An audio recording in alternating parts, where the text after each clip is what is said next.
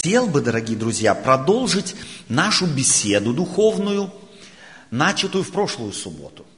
Кто помнит, о чем мы в прошлую субботу говорили, в суть хотя бы, в одном предложении, в одном слове, о чем мы говорили с вами в прошлую субботу? О мудрости в обхождении с чем? С переменами. Помните? Да, мы говорили с вами о переменах, и что мы внутренне с вами так настроены сопротивляться переменам. Помните, говорили мы об этом? Что так мы устроены внутренне, но Бог хочет, чтобы мы менялись. Помните, да? На каком примере мы это с вами рассмотрели так немного? На примере чьем? На примере Петра, да, который имел представление о том, что есть очень хорошие люди, что есть чуть-чуть хорошие люди и очень плохие.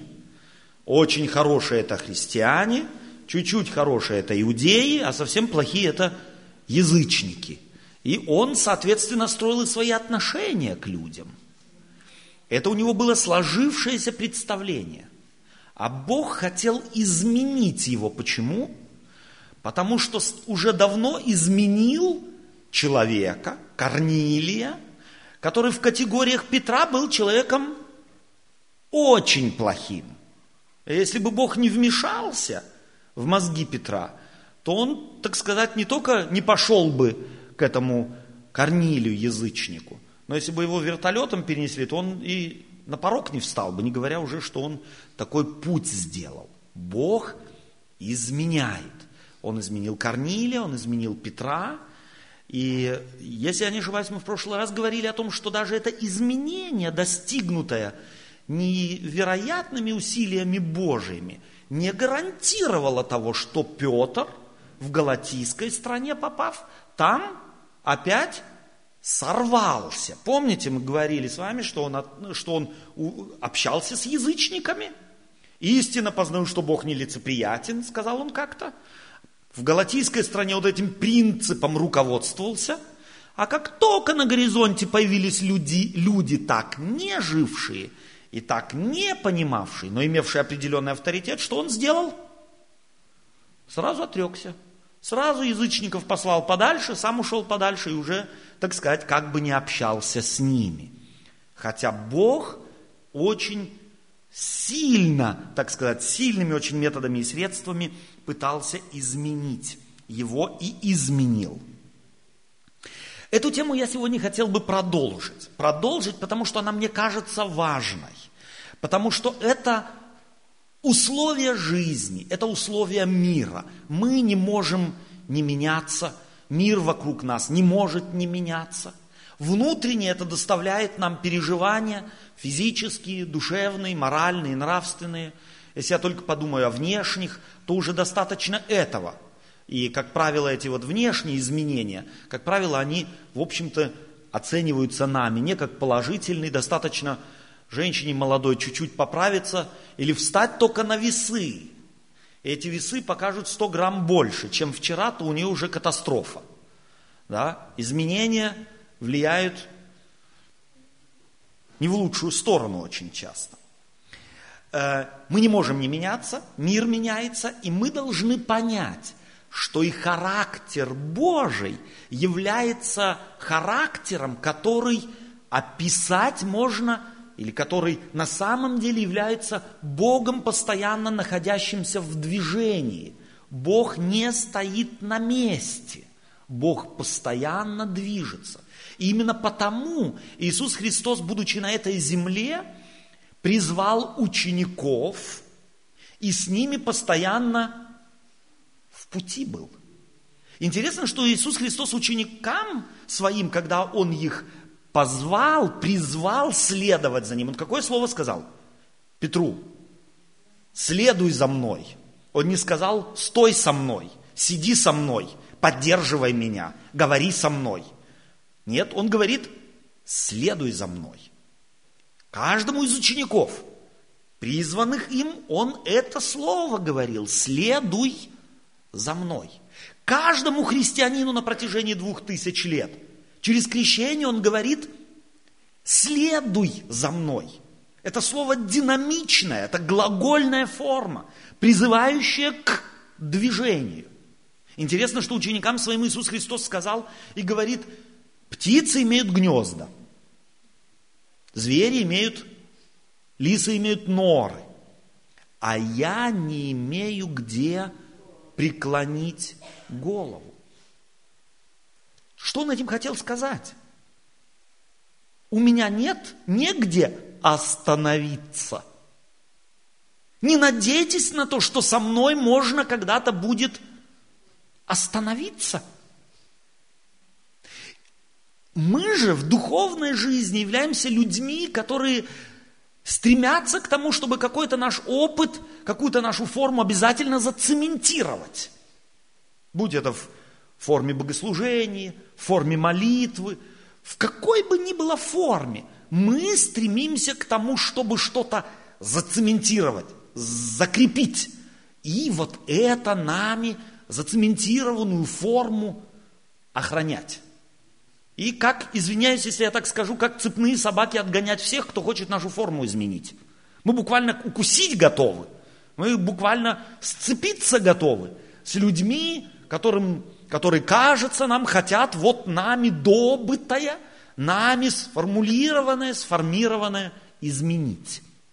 Бог является Богом движения, Богом, приглашающим людей следовать за Ним.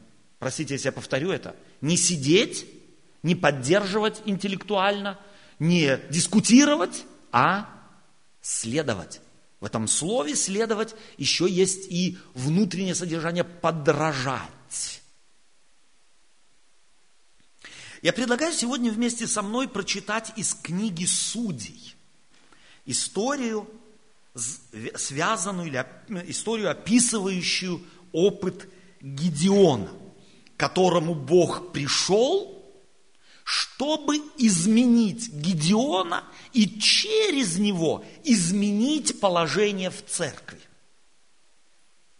Я прочитаю вначале эту историю, а потом мы посмотрим шаг за шагом, посмотрим, как это Бог делает, чего Он достигает, с какими сложностями сталкивается, какие формы Он использует для того, чтобы изменить. И посмотрим, увидеть, где Бог в нашей жизни тоже меняет, зовет, стучится в нашу дверь, в наш разум, в наше сердце, желая изменить. И вполне возможно, что мы точно так же, как Гедеон, забегая вперед, скажу вам, станем сопротивляться. Я читаю из книги Судей 6 главы с 11 стиха вообще неплохо, это может быть такое небольшое домашнее задание, придя сегодня вечером, перед сном, прочитайте шестую главу из книги Судей. Возьмите ее и прочитайте. Она небольшая, всего 40 стихов. Прочитайте ее дважды. Может быть, прочитайте ее трижды. Вы увидите, сколько динамики в этой главе, сколько на самом деле очень общего с нашей жизнью. Когда мы суть поймем того, что автор книги Судей здесь зафиксировал, мы поймем, как в зеркале э, увидим, как отражается в этой истории наша жизнь.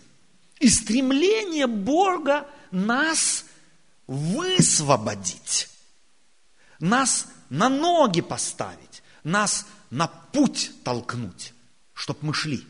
Я поставил тебя на то, сказал он как-то Бог через своего древнего пророка, чтобы ты шел.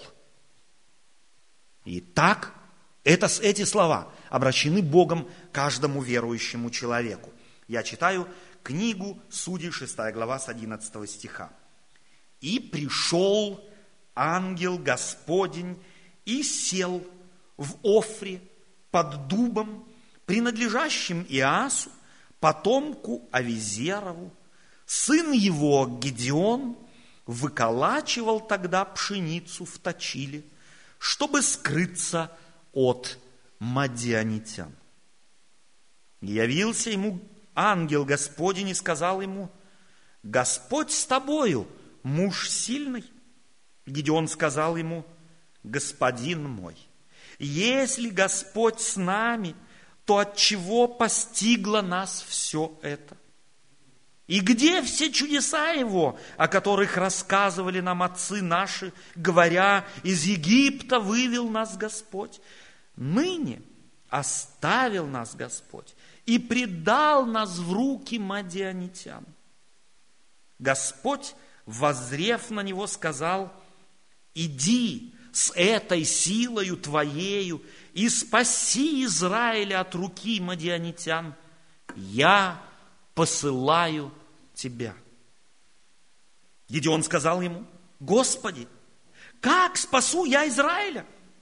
Вот и племя мое в колене Манасином самое бедное, и я в доме отца моего младший.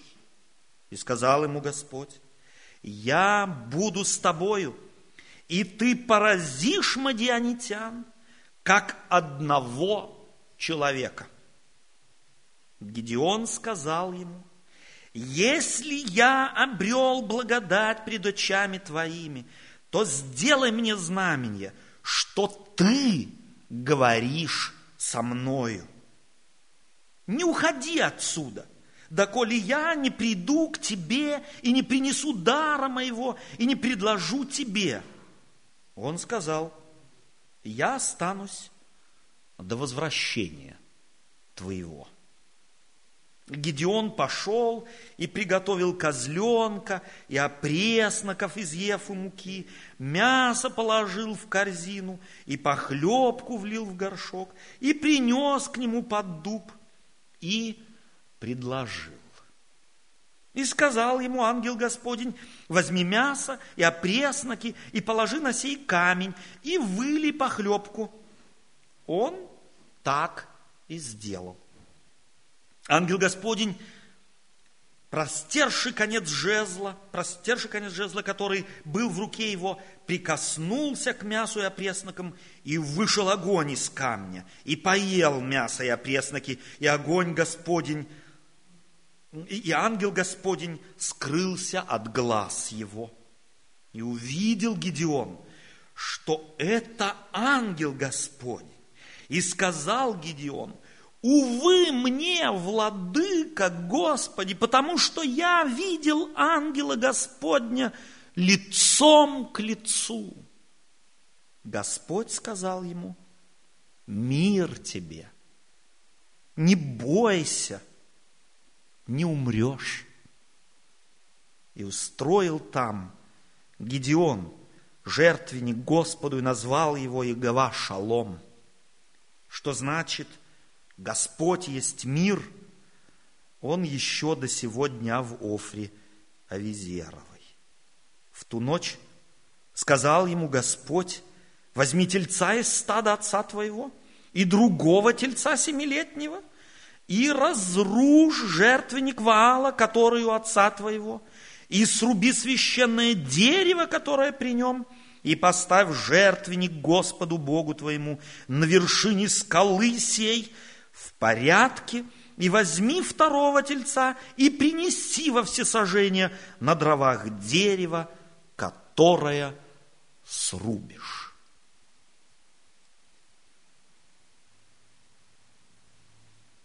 Как фильм, круто закрученный. Здесь есть все. Здесь есть интрига, здесь есть сложность, здесь есть замысловатый разговор, не совсем на первый взгляд понятный. Я люблю библейские истории.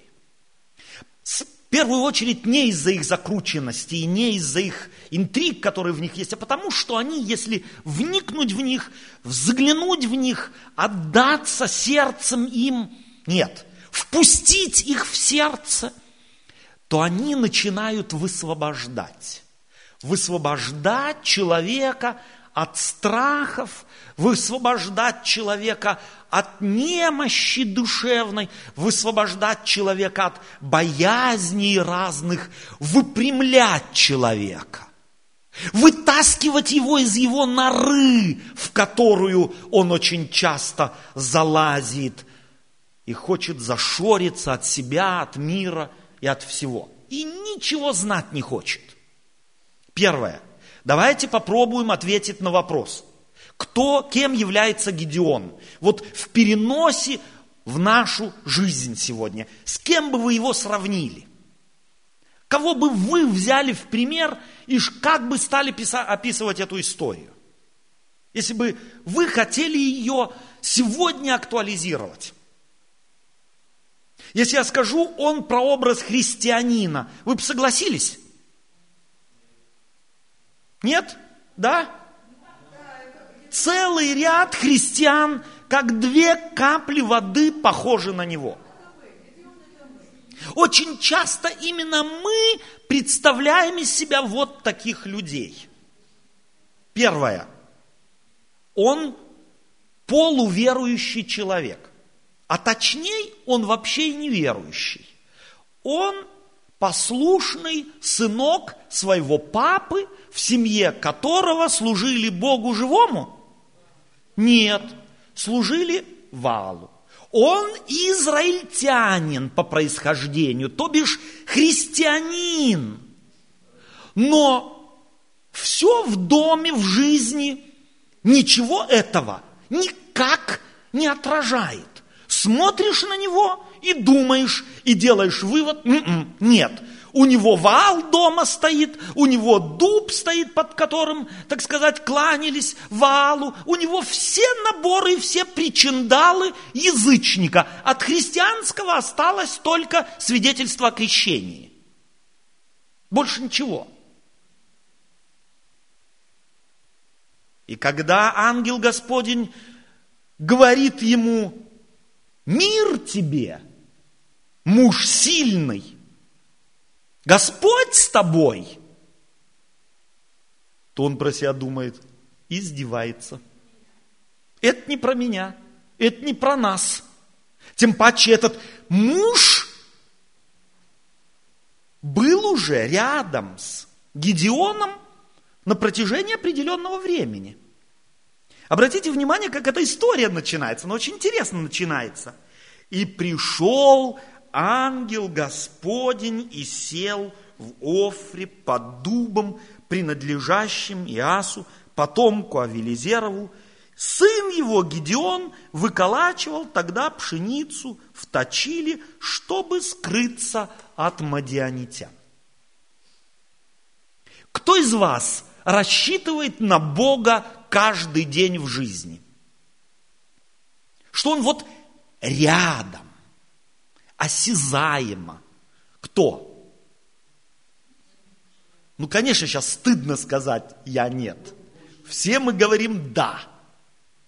А вот на практике, что я знаю, что Бог вот рядом со мной, как вот я Лену вот сейчас вижу, как Якова вижу, как вот Надю вижу, вот так вот Бог со мной, вот рядом со всем.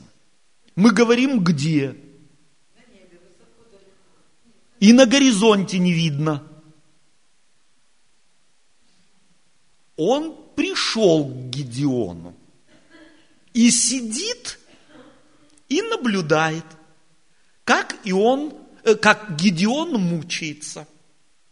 Ему пшеницу надо выколачивать было из зерен, чтобы потом эти зерна в мельницу, так сказать, пусть ручную положить, муку, так сказать, э, сделать из них и что-то для еды. Спрятался он, где он это делал? Не на таку. Обыкновенно выколачивали зерна где? На таку. А он где делал? В. Что это такое? Это яма такая, выбитая, как правило, из скалы, куда бросают грозди винограда и топчат он спрятался, и это, как правило, если кому-то приходилось такое точило видеть на Востоке, то это очень тесная яма. Выколачивать, так сказать, э, зерно э, специальными на то приборами очень трудно. Он фактически мучается жизнью. Он залез в яму и там мучается – Бог сел рядом и смотрит. Он, может быть, смучается и говорит, ну, Боже, ну зачем меня все это постигло? А Бог смотрит. А он его не замечает. Бог рядом. Вот он, он сидит и смотрит на Гедеона. Просто так. Ради шутки. Ради того, чтобы его испугать. Нет. Он ему на помощь пришел. Но Гедеон его не замечает. Повседневность его настолько захватила, что Богу не было места в его жизни. В его мыслях не было места для Бога, и потому он его не видел. Это физически абсолютно с каждым человеком уже в какой-нибудь степени происходило. Происходило с вами такое, вы что-то делаете, не замечаете, как кто-то пришел. Муж домой пришел, ребенок домой пришел. Вы заняты вашим. О, а ты уже здесь. Приходилось? Кому не приходилось? Всем приходилось. Вот точно так же Бог. Он занят проблемами мадианитян, знает, что эти твари, извиняюсь, могут забрать все то малое, что у него есть, поэтому в яму как можно глубже, там потихонечку выколотить, чтобы шум не, так сказать, не слышали, за три девять земель не пришли, забра, не забрали. Тесно, трудно, но делаем. Скалим зубы, стиснули их, но делаем. Богу места нет. На Бога он сто процентов не рассчитывал, а потому и не видел.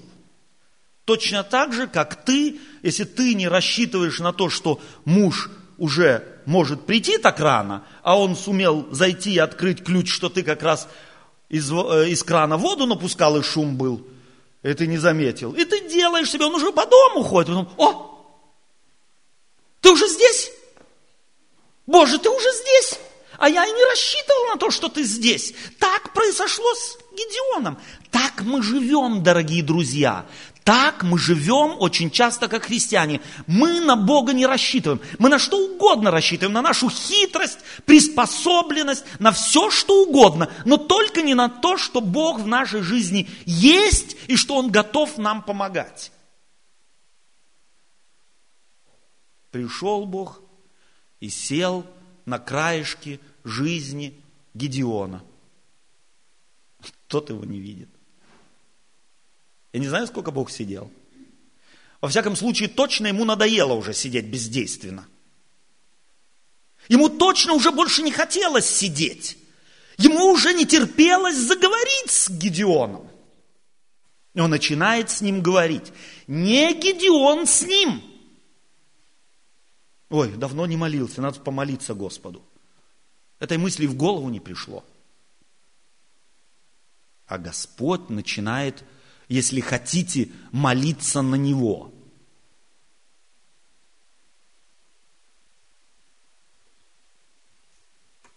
Господь с тобой, муж сильный.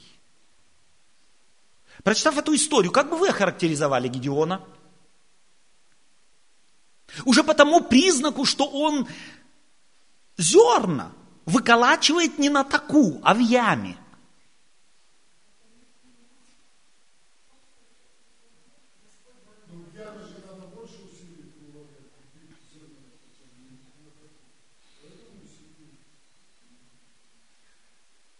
Вы чувствуете, что фактически то, чем приветствует его Господь, не соответствует тому, что есть. Фактически он трус, считает себя маленьким, ничтожным. Я последний, я самый бедный, да еще в семье самый маленький. Комплекс неполноценности выше его роста в четыре раза. А Бог ему говорит, ты сильный. Он ему говорит, то, во что он его превратить хочет.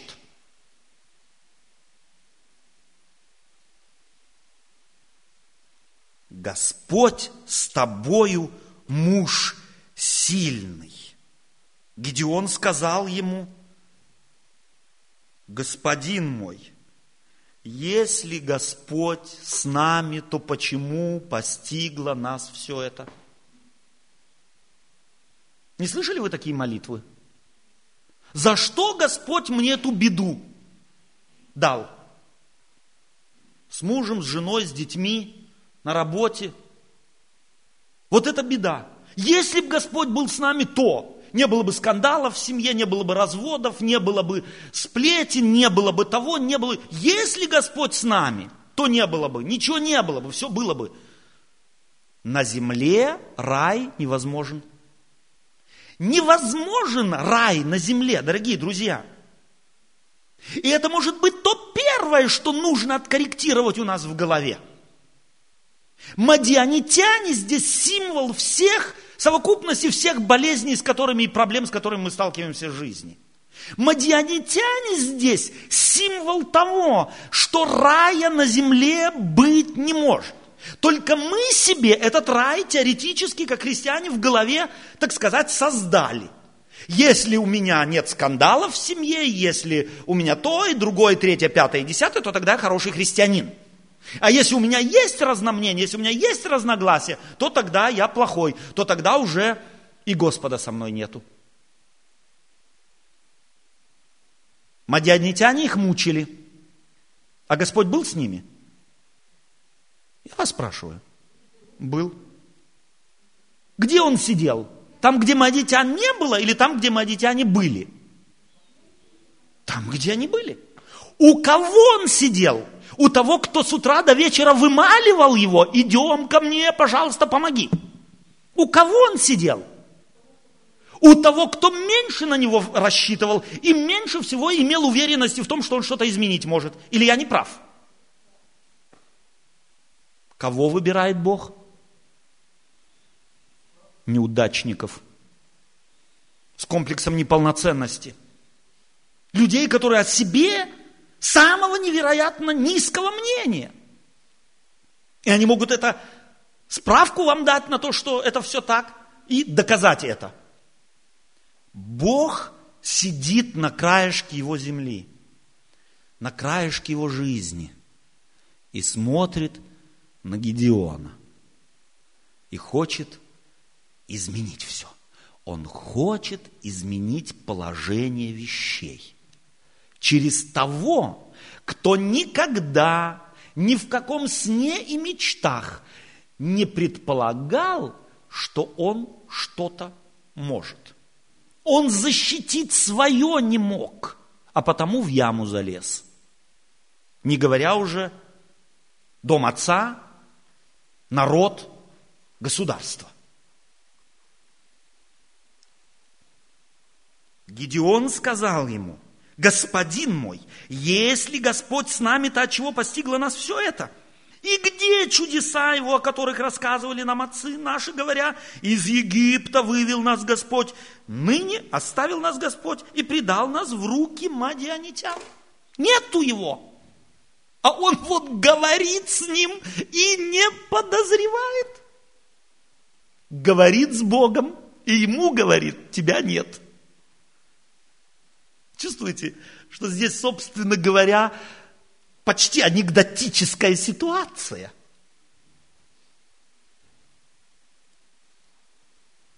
Он знал теорию. Он знал, что в Африке Бог есть, что в Южной Америке Бог есть, в Аргентине, в Палестине, где-то там, в Китае, в России, в Украине есть Бог. Но только не здесь, в Германии. И, конечно же, не в Эссене. Тут его нет – Тут мир настолько вошел в церковь, что уже Бога здесь нет. Нету. Сплетничают там, ругаются, не в мире находятся друг с другом, то не получается, это не получается. Бога нет. Мадьединтяне одни. Но Бог везде. И даже там, где мы его не замечаем. И если его нет, то не потому, что его нет, а потому, что наши глаза слепы. И мы его не видим. Он на самом деле давно сидит на пороге твоей жизни. Давно сидит рядом с твоей ямой, давно сидит рядом с твоим точилом и смотрит на тебя. И уже, может быть, не один раз заговорить хотел с тобой. Да ты еще и глух, не только слеп, но еще и глух, еще и не слышишь. Этот был слеп, но хотя бы не глух.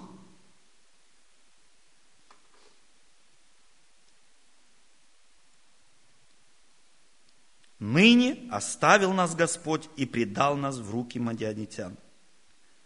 Господь, возрев на него, сказал, иди с этой силою твоею и спаси Израиля от рук мадианитян, я посылаю тебя. Вы не чувствуете здесь парадокса? Он говорит, нету. Он говорит, Бога нету, манеритяне все, так сказать, загробастали. У него абсолютный пессимизм.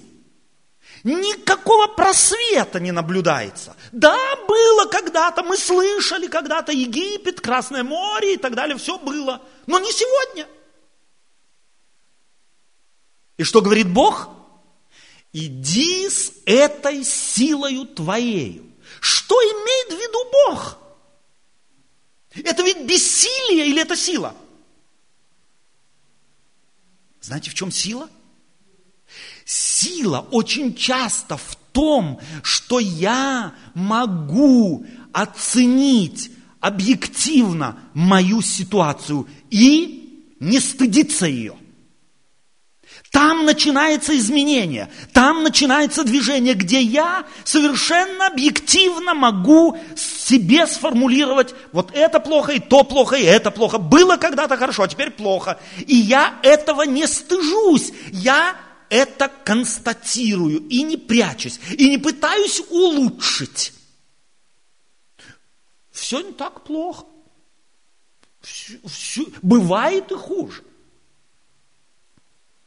Трюк такой мы очень часто применяем. Мы так и успокаиваем друг друга. Если кому-то плохо, плачется по телефону, или это ты знаешь, да вот у меня в семье, да вот то, другое. Да, бывает и хуже. И вроде как бы успокоили. В Африке там и жрать нечего, извиняюсь. А у нас хоть что-то да есть. И уже вроде помогли. Но здесь Гедеон этого не делает. Он не говорит, бывает и хуже. Он говорит, вот то, что есть, то есть. И это начало силы. Уметь подвести итог своей жизни. Уметь подвести итог того, что есть. И не приукрашивать, не прихорашивать, не расчесывать. Иди с этой силою твоей. Вот так, как ты мне в глаза говоришь, нет ничего хорошего. Вот с этой интенсивностью, вот с этим вот, если хотите, напряжением, вот именно с этим, с этой уверенностью, так как уверенно ты говоришь, нет ничего, вот с этой уверенностью иди и начинай делать, я тебя посылаю, я посылаю тебя. Я, говорит Господь, посылаю тебя. И ты освободи Израиля. Ответ Гедеона? Гедеон сказал ему, как спасу я Израиля? Как? Шансов нуль. У меня ни образования, ни политического, ни экономического, ни военного. Семья бедная. Скупить воинов, чтобы это сделать? Нет. В семье я младший, мне никто не послушает. Скажут, слушай, у тебя завихрение в мозгах. Ты уже был, как все. Знаете эту хорошую русскую сказку? У отца было три сына. Старший был умный, средний так всяко, Иван дурак. Вот по, этой, по этому принципу последний на него не слушают, на него не обращают внимания. Это моя позиция, Боже, абсолютно безысходная. Какие освобождения, какого Израиля? Ты что имеешь в виду? Ты что говоришь? И сказал ему Господь, я буду с тобою, и ты поразишь мадианитян, как одного человека, целую нацию. А теперь позвольте меня спросить вас. Не легче ли было бы Богу чисто из рациональных соображений мадианитян поразить самому? Ну зачем мучить себя, мучить Гедеона? Ну взял заразил этих мадианитян спидом, и все на этом. Или еще какой-нибудь страшной болезнью. Повымерли все. Что, ему трудно, что ли, бацил каких-нибудь напустить на них? Да несчастный холеру какую-нибудь. И все, ни один не встал бы 15 дней, а половина из них померла бы от обезвоживания организма. Трудно было Богу? Нет, не трудно. Ну зачем он мучается? Чтобы довести до толоконного лба Гедеона, что он что-то может. Потому что появится таких немало Гедеонов после него на земле. И чтобы показать, что у Бога есть возможность менять людей, давать силу, открывать глаза и открывать уши. И делать их способными на то, что они никогда о том, чего не мечтали никогда. И Бог его вдохновляет. Иди, я посылаю тебя, и я буду с тобой. И ты, мадианитян, вот какое их множество, ты знаешь, ты как одного человека поразишь. Сколько вдохновения в этих словах, сколько уверенности в этих словах. Реакция Гедеона на это? Если я обрел благодать перед очами твоими, то сделай мне чудо. Сделай мне чудо. Докажи мне, что ты Бог.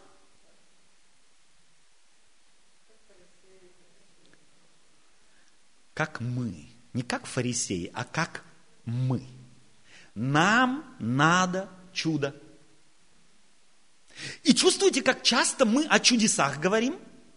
Уже сегодня здесь, на этом богослужении, мы минимум о двух чудесах говорили. Нам обязательно надо чудо. Вы опоздали на 20 минут, автобус ушел, пришли, как раз на 20 минут еще поезд опоздал, я еще успел сесть. Чудо. Славик все позабыл. Но чудом от милиционеров открутился. Чудо. Натворил Бог весь что? Меня не оштрафовали. Чудо.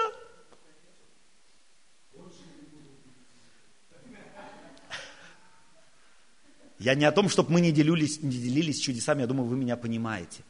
Но мы настроены на чудо. Хотя сама жизнь по себе является чудом. Все ее, во всех ее формах проявления, вся жизнь, там, где мы видим регулярность и отсутствие чуда, само то является самым большим чудом. И только потому, что мы привыкаем к вещам, мы чудес не замечаем, не замечаем и нам нужно что-то душещипательное.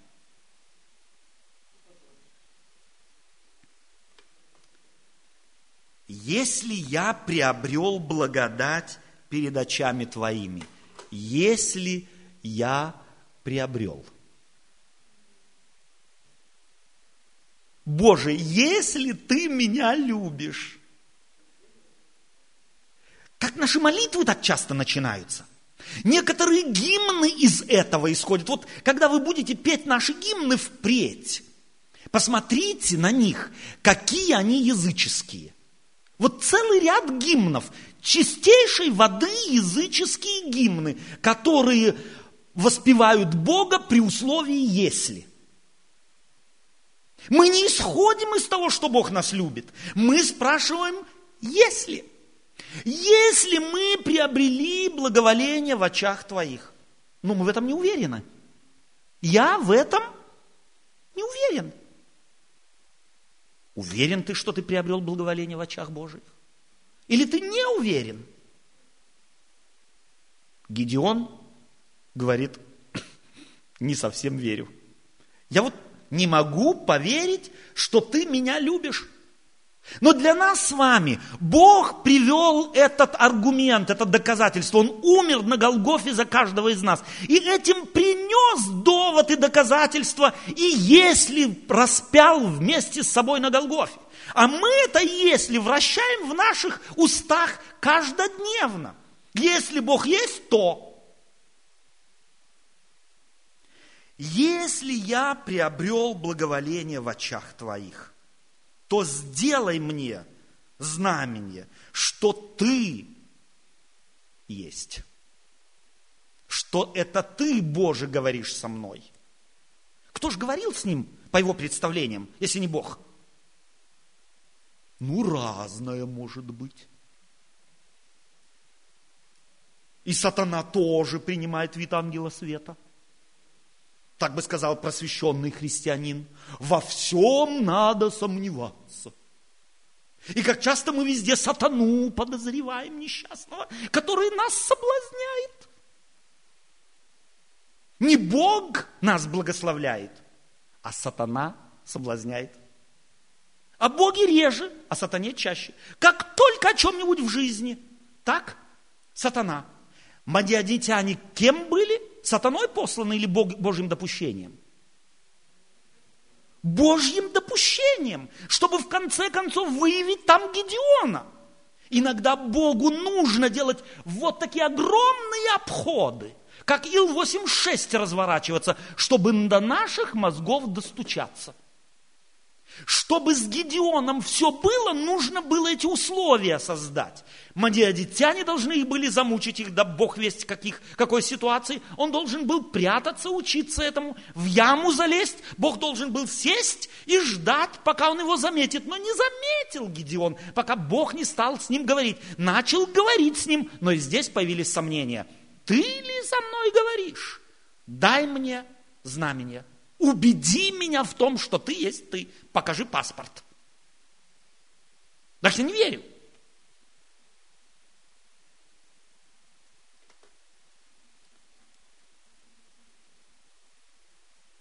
и сделай мне знамение, что ты говоришь со мною, не уходи отсюда. Теперь он ставит Богу условия. Да коли я не приду к тебе и не принесу дара моего, и не предложу тебе. Он сказал, никаких проблем. Останусь, пока не возвратишься. У Бога есть время.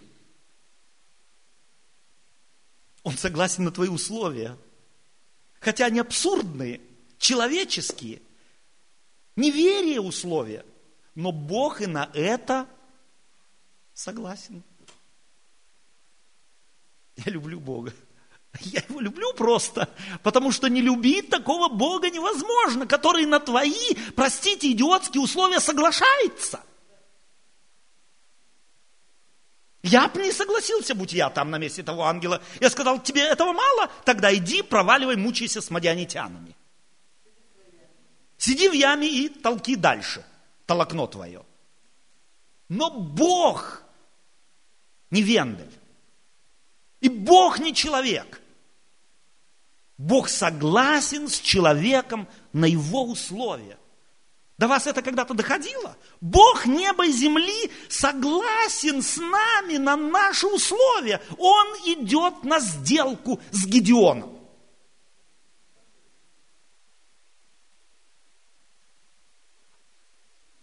Ни один учитель с первоклассником не согласился бы с ним на его условия. Он сказал бы, кто здесь учитель? Но Бог больше любого учителя. И он согласен на условия Гедеона.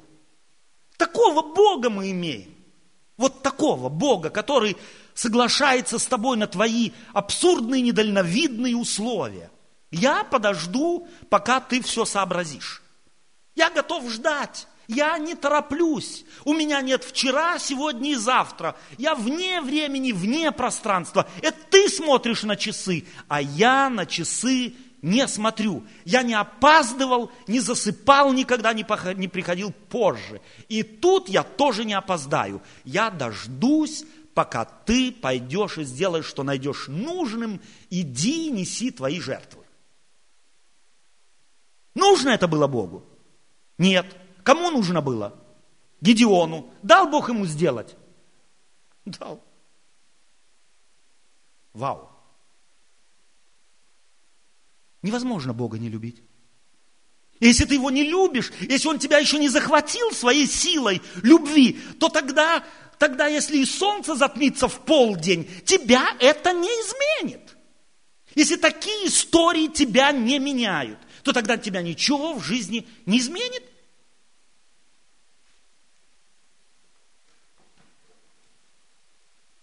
Мне нравится продолжение истории. Гедеон пошел и приготовил козленка. Это значит, его надо было зарезать, его надо было освежить, его нужно было приготовить это мясо, его надо было сжарить, сварить. Он там еще и похлебку варил и лепешки делал. Сколько времени прошло? Я думаю, при всех тех условиях с мадианитянами все длилось до самого вечера. А Бог сидит и ждет. Бог сидит и ждет. Мы суетимся, мы бегаем и делаем наши дела, нам кажется еще важнее. Бога можно оставить на пороге, хай сидит. Мне еще козленка нужно зарезать, мне еще нужно то сделать, другое, третье, пятое, десятое. Детей в детский сад, с детского сада, мужу сварить, встретить, к друзьям пойти, прийти. Мне еще день рождения, свадьба, мне, мне еще много нужно. Бог когда-нибудь. Мне что, квартиру нужно получить? Мне еще и обставить надо, мне еще заработать надо, еще и пенсию нужно, еще образование нужно. Ой, как много мне надо. Бог пусть сидит. А Он сидит, друзья мои. Он действительно сидит и ждет, пока тебя, до тебя дойдет, что есть приоритеты в жизни, что есть важнее дела в жизни.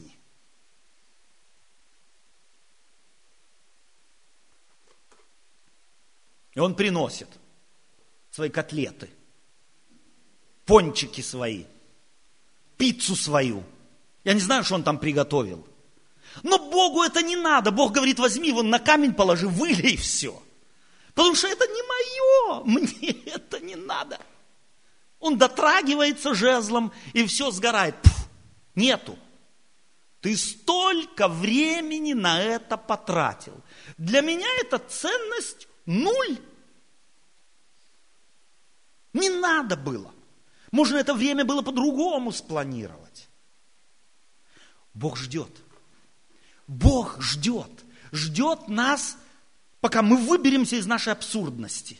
Пока мы выберемся из наших, нашего маленького мира. И он фактически сидел в этой дыре, в этом э, точили, только потому что всеми мозгами, всей своей сущностью находился в яме. То, где мы живем и как мы живем, отражает наш внутренний мир.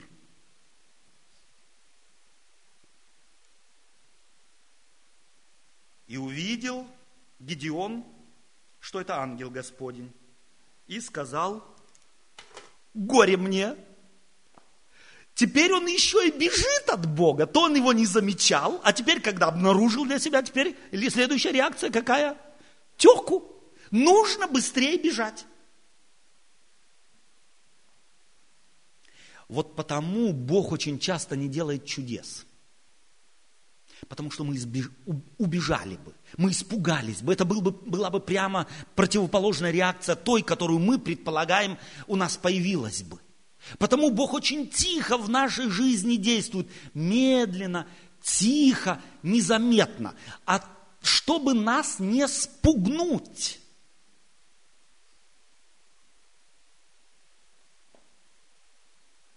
Владыка Господи, горе мне, потому что я видел ангела Господня лицом к лицу. Но Господь тут же ему отвечает, мир тебе, ты говоришь горе, а Бог говорит мир – как часто мы говорим горе, горе, горе. Мы постоянно разносим горе кругом, как в этом телевизоре, как в этих газетах, как в этих радио. Северный полюс тает – горе. На, в Альпах снега тают – горе. Там штурм, и там землетрясение, везде кроме горя ничего нет. И мы только горе продаем, горе получаем, горе распространяем. А Бог говорит – мир – он мир хочет сеять. И если мы знаем, что Бог нас не покинул, то тогда и мы будем сеять мир. Тогда и мы будем искать мир, а не горе. И нашими глазами будем выискивать не горе, несущие новости, а новости, несущие мир и радость. И мы будем людей успокаивать, нести им мир. Горе, говорит Гедеон, потому что вся его жизнь в горе, и он сам кусочек горя. А Бог мир несет. Мир тебе. Не умрешь. Мир вам. Не умрете. Не от того, что в семье не везет, не от того, что на работе не везет, в учебе не везет, еще в чем-то не везет. Мир. Не умрешь. Это временное явление. Пройдет. Дай Бог чему-то научишься. Дай Бог сделаешь выводы. Я рядом хочет сказать Бог. Мир тебе, не умрешь. Мир. Сказал Иисус Христос, когда воскрес пришел к своим ученикам. Мир вам. И этот мир Он хочет, чтобы мы передавали. Они несли вести горя и Бог весть чего. Мир. Не умрешь. И устроил там Гедеон жертвенник Господу. Вот он, наконец, убедился. Убедился ли? На мгновение да. На мгновение озарения, на мгновение, о да, Господи, Ты здесь. И построил жертвенник, сделал, сказал. А потом надолго. Чуть дальше, если вы будете читать эту историю, опять надо чудо. Опять росу там и росу здесь, и опять то, и другое, и третье. Масса условий. У нас нет времени эту историю всю прочитать. Прочитайте ее дома. Она восхитительная история, которая показывает, как мы живем в жизни. Как капля воды, в которой отражается жизнь каждого из нас в какой-то степени. Бог хочет большего. Бог хочет открытого. Бог хочет благословенного. И, но тем не менее, этап за этапом Бог идет за Гедеоном. Богу удается его поменять. Из ямы он вышел, жертвенник построил, но он еще должен разрушить. Он должен разрушить свои старые привычки. Он должен разрушить жертвенник Вала. Не свой, отцовский. Он должен до святого дотронуться, до того, что всегда еще было у папы с мамой – у духовных родителей, у кого хотите. Пойди и разрушь, сломай, спили дерево и принеси мне жертву. Не приноси жертву традиции, не приноси жертву привычки, не приноси жертву чему бы то угодно не было к тому, что ты считаешь как законченная величина представления о Боге. Разрушь все это. Начни двигаться. Начни идти вперед. Начни спрашивать себя, ставить под вопрос. Бога ставить под вопрос. Задавать ему вопросы. В этом сила. Иди с этой силою твоей. В ту ночь сказал ему Господь, возьми тельца из стада отца твоего, семилетнего, и разрушь жертвенник Ваала, который у отца твоего, и сруби священное дерево, которое при нем, и поставь жертвенник Господу Богу твоему на вершине, не в яме где-нибудь. Исповедуй свое христианство. Не прячь его, а там где-то в сердце у меня. Веруешь в Бога, молишься Ему, важен он для тебя. Ну, живи так, не прячься в ямы и не говори, ну, ну, зачем людей, так сказать, смущать тем, что я практикующий христианин. Ну, пусть думают, что хотят, я как-нибудь. Зачем? Поставь жертвенник на вершине. Признайся, исповедуй. Это важные шаги в жизни верующего человека. Мне рассказывает один человек несколько лет тому назад. Я не знаю, правильно поступил или нет. Пригласили меня друзья на свадьбу. Налили водку, я не стал пить. Вина налили, не стал пить. Но от пива отказаться не мог. Ну это уж было бы слишком. Они меня не поняли. Ну принеси жертву, поставь на вершине жертвенник твой и скажи, я не могу, это мой принцип.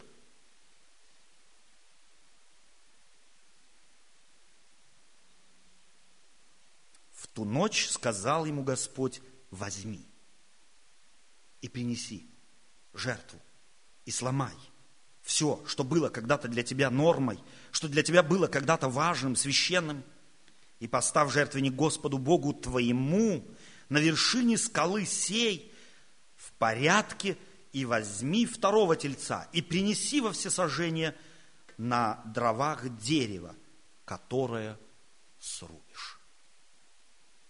Иногда приходится ломать. Ломать это всегда больно.